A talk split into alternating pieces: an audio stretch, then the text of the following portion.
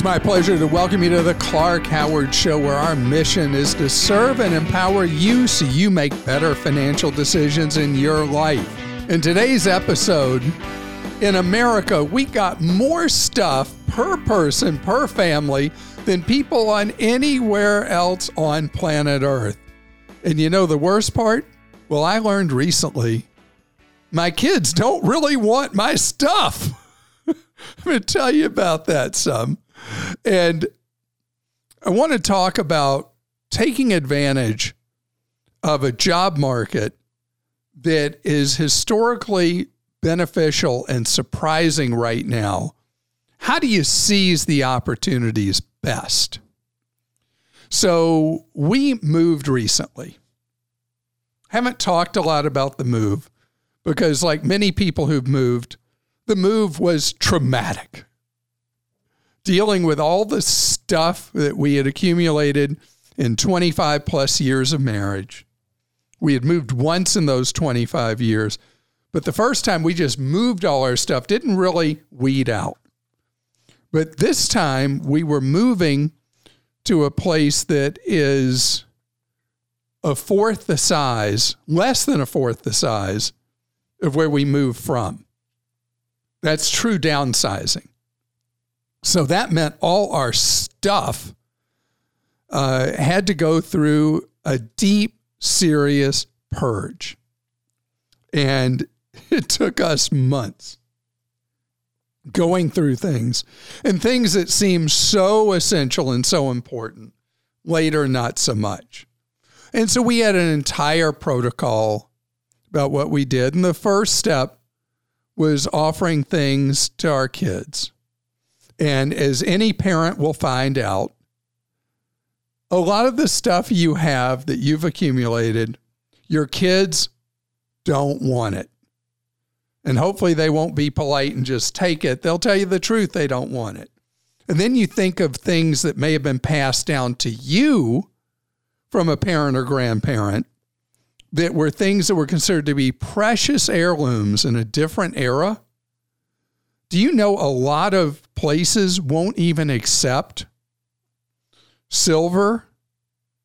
I mean, silverware, crystal, china, all the fine, what do you call that? Is that fine dinnerware? What do they call that category? Whatever it is. Nobody wants it. Nobody uses it anymore. And I, in the midst of this, I talked to somebody who does those estate sales. And she said that it's a very awkward conversation you have to have with somebody when they're doing an estate sale to say that you won't try to sell their silverware, china, or crystal because there is less than no market for it. And our kids were clear, they didn't want this stuff. And so as you downsize, don't try to do it all at once we have a bunch of stuff that's for sale at um, consignment shops now for all different kinds of stuff. And we have a Honda Odyssey minivan that we took the seats out. And day after day after day,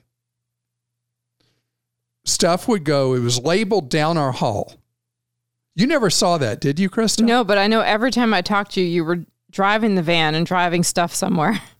So we had this system, and with the post it notes, it's going to this consignment shop or that one, or to um, a charity, or going uh, to, we have a storage unit for the first time in my life that I can't wait till we don't have to pay storage unit rent anymore as we deal with disposing of that stuff. And then stuff that would go to the kids. And so you'd go down this long hall in our house post it note, post note, post it note, all with this stuff. And so tell your kids when it comes time for you to downsize, you know, tell me the truth. Do you want this? Do you not want it? If you don't want it, tell me that. And then go through the selection process of getting rid of things.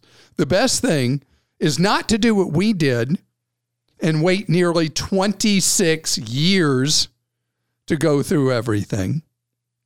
to get rid of it steadily over time. And then the even better answer is don't accumulate so much stuff.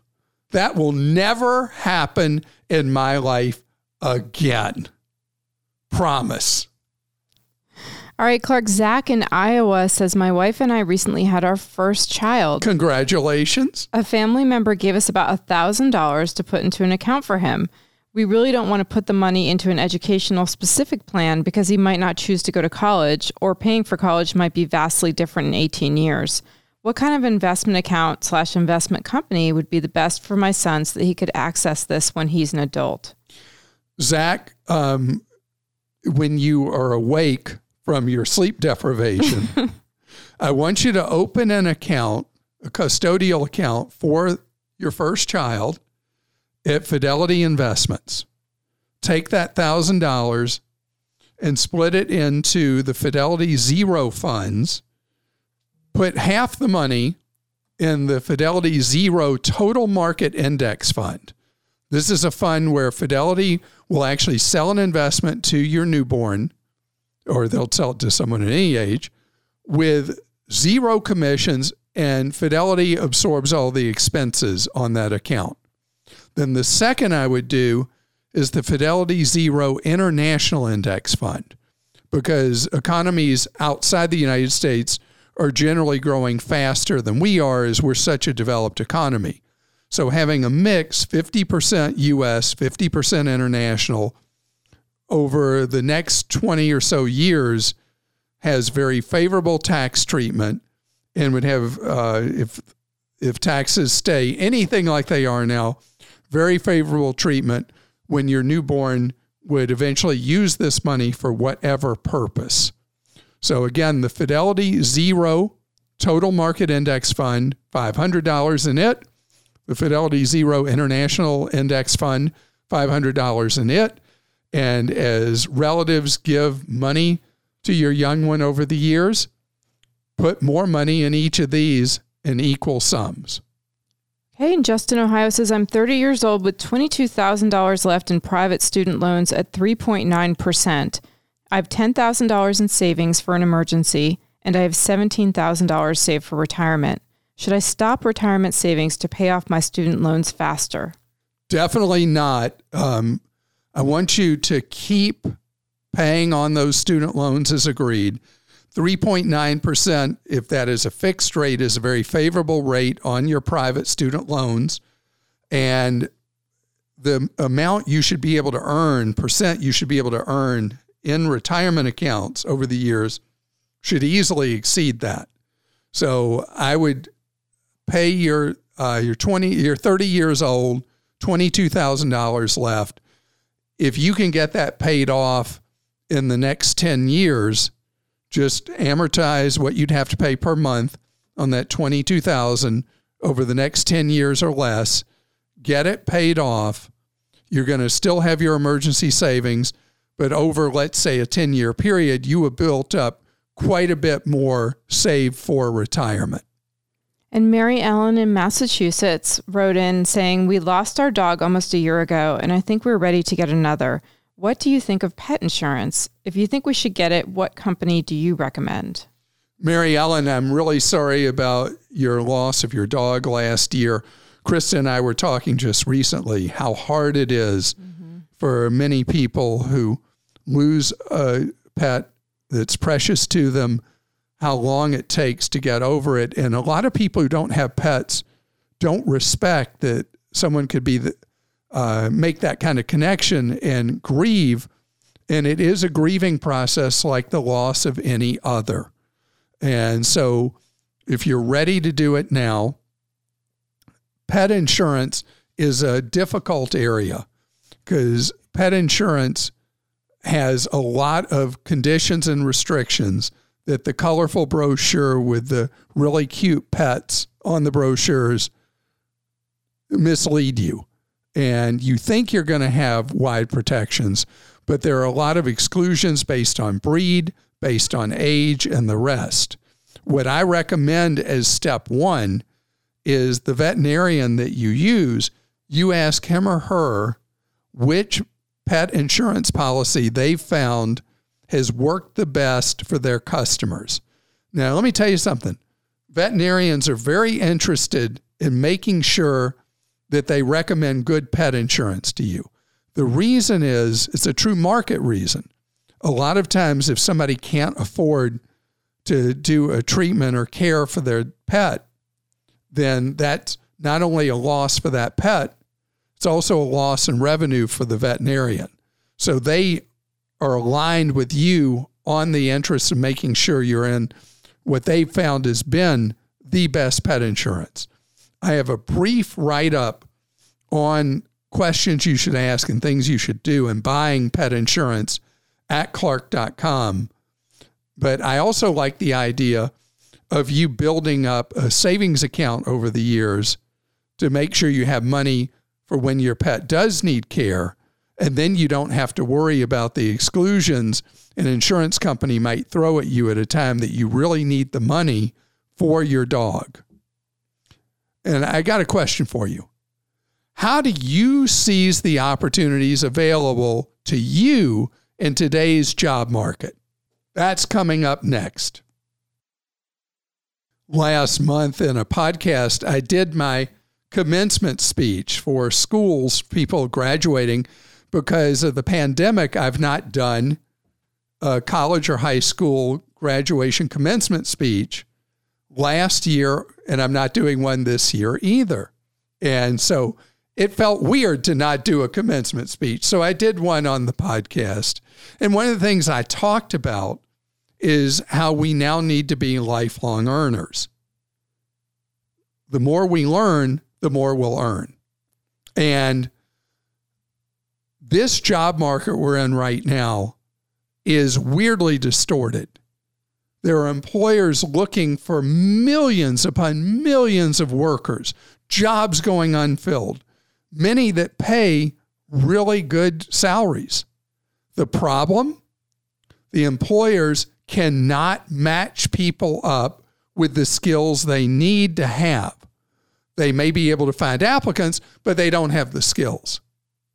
We're in a time that it's like there's a ladder that starts on the second floor, and you're on the ground floor and you can't reach the first rung. Well, you attach a ladder to it. And that ladder is training. And skills based training is the buzzword now in corporate America as an alternative to a credential, a degree. That there are so many jobs that are what are in the category that economists call middle skill jobs. That breathing is not enough. You need a set of skills. But then that presents a problem there are ads everywhere. In my town, there are billboards all over the place with all these people smiling on the billboards because they went to so and so school and paid them a ton of money or took out a ton of student loans to get trained to be a whatever, and everything's great now. And that's why they're smiling year to year. But that business model is broken. One thing I'm really interested in are workforce development programs where you have a number of models where either an employer contributes or they work out a program with a state supported community college or technical college where you get the training for the jobs that they're begging to fill workers. I talked years ago about how South Carolina was the furthest along of any state in the country at marrying the job openings that required skills training with their community and technical college system, with workers who wanted good jobs, and they did that match game. And you know what? I just read a story recently that the Greenville, South Carolina area is perhaps the most dynamic economy in the United States. And they've done it by aligning the interests of employers and workers with the education system to create this. So you may have to figure out your own path living somewhere else in the country. But one thing that has been growing in popularity are programs where you get the training for free and instead you pay a commission to the training program if you actually get a job in the skill area where you got the training. Usually, somewhere 5 to 10% of your pay for a while goes to the training program so that their interests are aligned with yours.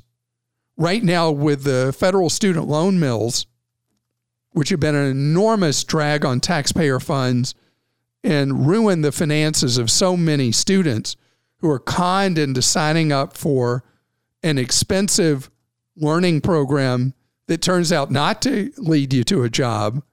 And then you're stuck with these massive student loans.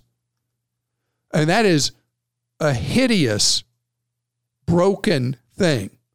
And so when you're looking for opportunity, start first when you see those listings for jobs and they tell you, hey, we'd love to hire you, but you don't have the skills, say, where do you recommend people go get those skills?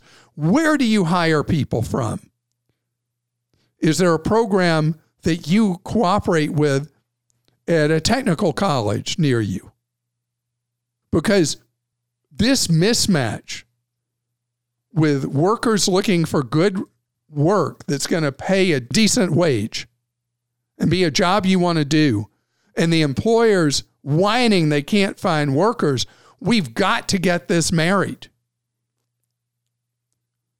Germany has been such a dynamic economy for so long because they've done this for 70 years, where they've married training with the jobs so that a worker gets education in something they can actually earn a living from and the employer gets a good worker. It's a win win. That's what we've been missing with employment in the United States. And we're going to get there, but in the meantime, you've got to chart your own path and get out there and look for the buzzword right now workforce development programs or what's available at a technical college or do that thing of asking the employer where do your best people come from and go there all right, Clark. Jennifer in Florida says, as a recently single female, I hope to continue to walk as the weather turns hot, but I'm unable to put together an electric treadmill myself. Locally, only big box stores carry select models, often with poor reviews, and even then, they don't have models set up to test or get a feel for. Online sales are problematic, as you often point out, finding true reviews and if this huge investment item will be a good fit for me. I also don't know how I'd return it if the product didn't fit my needs. I figured out a way to earn my doctorate without debt due to your advice over the years, and I salute you that I'm in a position to make a purchase this large. Well, thank you for that. And first of all, you don't have to spend a huge amount of money and find a reliable treadmill. Now, if you've not bought a really high end treadmill, don't pass out when I tell you what's considered to be a bargain price for a reliable treadmill, but it's about $1,000. Consumer Reports has up to the date information on treadmills and which ones rate the best, which ones they recommend you buy, which ones are best buys, all that. And they have it in three different price categories for brand new treadmills. So if you don't have a Consumer Report subscription, you can buy one time access to their treadmill report, or you can go to the library, or in many library systems, you can be a member and access the Consumer Reports online for free through your library membership and see what they say are the models that, based on their extensive testing, are the best ones. I don't like online reviews of treadmills done by fellow consumers because those results are so often manipulated. Um, I have a favorite way to get a treadmill, though. This is the Clark bargain method. Gyms, when they dispose of equipment and get their new generation, typically sell off their gym equipment to reconditioning services that then sell to the public. And then you get a gym quality treadmill that should last you many, many years and will be an extremely high quality treadmill. And you get a big discount versus what would cost normally. You may find those on Craigslist, um, would be the most likely place, eBay, uh, Facebook groups, trying to think where else. Krista, yeah, and I've also noticed. I know you don't love the Facebook groups, but I buy stuff on there a lot, and Nextdoor as well. Oh, Nextdoor! I um, forgot Nextdoor. But people bought a lot of them in the beginning of the pandemic, and I'm noticing more exercise equipment for sale on there now. Also from people like that's almost brand new, so that's another option. You probably want to take someone with you to go to somebody's house to try it out, but. There's a lot of things that people did in the pandemic that they're now uh, deciding that's not for them. In fact, I was reading recently, we're talking about pets, that uh, pandemic puppies are suddenly being put up in large numbers for adoption, that people who felt um, lonely or whatever got a pet and now they're back out again. They don't want the pet, the exercise equipment. People want to go back to the gym and so the home exercise equipment they bought is now being sold nearly new at good used prices. So the whole thing has turned topsy turvy. And there are going to be a lot of categories like that where people did things really different with their wallet and their lives because of the pandemic, creating opportunity for people as the second owner. Okay, and this is from Joe in Florida. When I'm booking on the Avis car rental website, I'm encouraged to sign on with my Amazon account credentials for extra saving and gift cards. Does Clark recommend this? That's just fine to do so. You're going to find more and more that people are going to try to get you to sign in with Amazon or through Apple or through Google or whatever. Facebook. Facebook. So you may get some kind of discount or deal doing it that way. And if it is a deal, I think it's great to go for it. Thanks for joining us, and please visit Clark.com and ClarkDeals.com for more money saving advice and info you can trust.